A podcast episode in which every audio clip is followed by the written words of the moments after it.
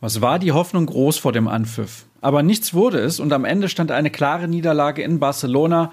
Wir schauen darauf zurück und natürlich auch voraus und damit guten Morgen und Hallo bei BVB Kompakt. Ich bin Sascha Staat und ich habe es gerade schon angedeutet.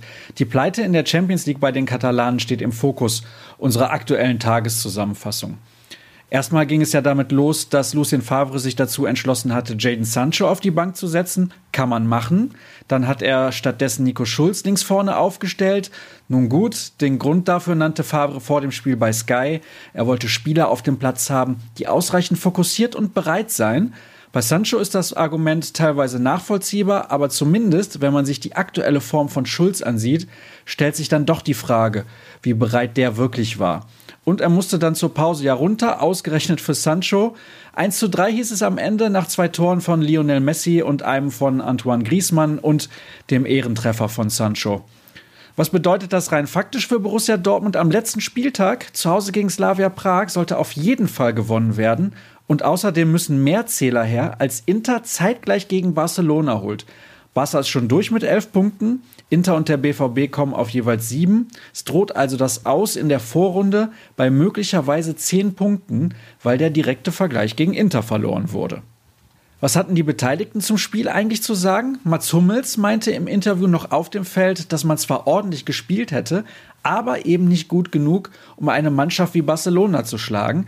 Er nahm sich auch selbst in die Kritik, weil er ja mit einem Fehlpass das vorentscheidende 0 zu 2 eingeleitet hatte. Es wäre möglich gewesen, ein 0 zu 1 noch zu drehen, aber ein 0 zu 2 gegen so einen Gegner eben nicht mehr, sagte Hummels. Als Lucien Favre übrigens gefragt wurde, wie er die Probleme der Mannschaft lösen will, auch in Hinblick auf das Spiel bei Hertha am Samstag, antwortete er mit Vertrauen. Das hatte er vor dem Anpfiff auch schon gesagt. Das Ergebnis ist bekannt und dazu passt der Kommentar von Dirk Krampe und die Schlagzeile Letzter Ausfahrt Berlin. BVB-Trainer Lucien Favre steht vor einer Herkulesaufgabe. Den Artikel solltet ihr euch auf gar keinen Fall entgehen lassen. Kommen wir zu positiven Meldungen. Ja, die gibt es tatsächlich. Richtig gut lief es nämlich für die U19 von Michael Skibbe in der UEFA Youth League denn ein relativ früher Rückstand konnte noch in einen Sieg umgedreht werden.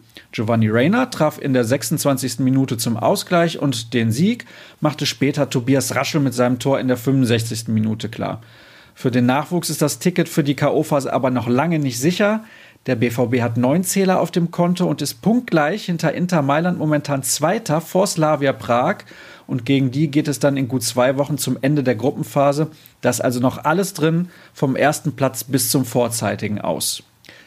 Gucken wir voraus, was passiert heute? Die Mannschaft fliegt natürlich zurück nach Dortmund. Die Kollegen aus der Redaktion liefern die Videoanalyse und dazu noch weitere Nachdreher zum Spiel. Und am Abend habe ich das große Vergnügen, Teddy de Bär im wöchentlichen Podcast diesmal wieder vor Publikum begrüßen zu dürfen. Da freue ich mich auch schon sehr drauf. Ab Freitagmittag sollte die Sendung dann online sein. Und das war's für heute auch schon wieder. Schaut rein bei ruhrnachrichten.de oder vor allem bei Twitter unter rnbvb oder folgt mir unter Start. Habt einen schönen Tag. Ciao.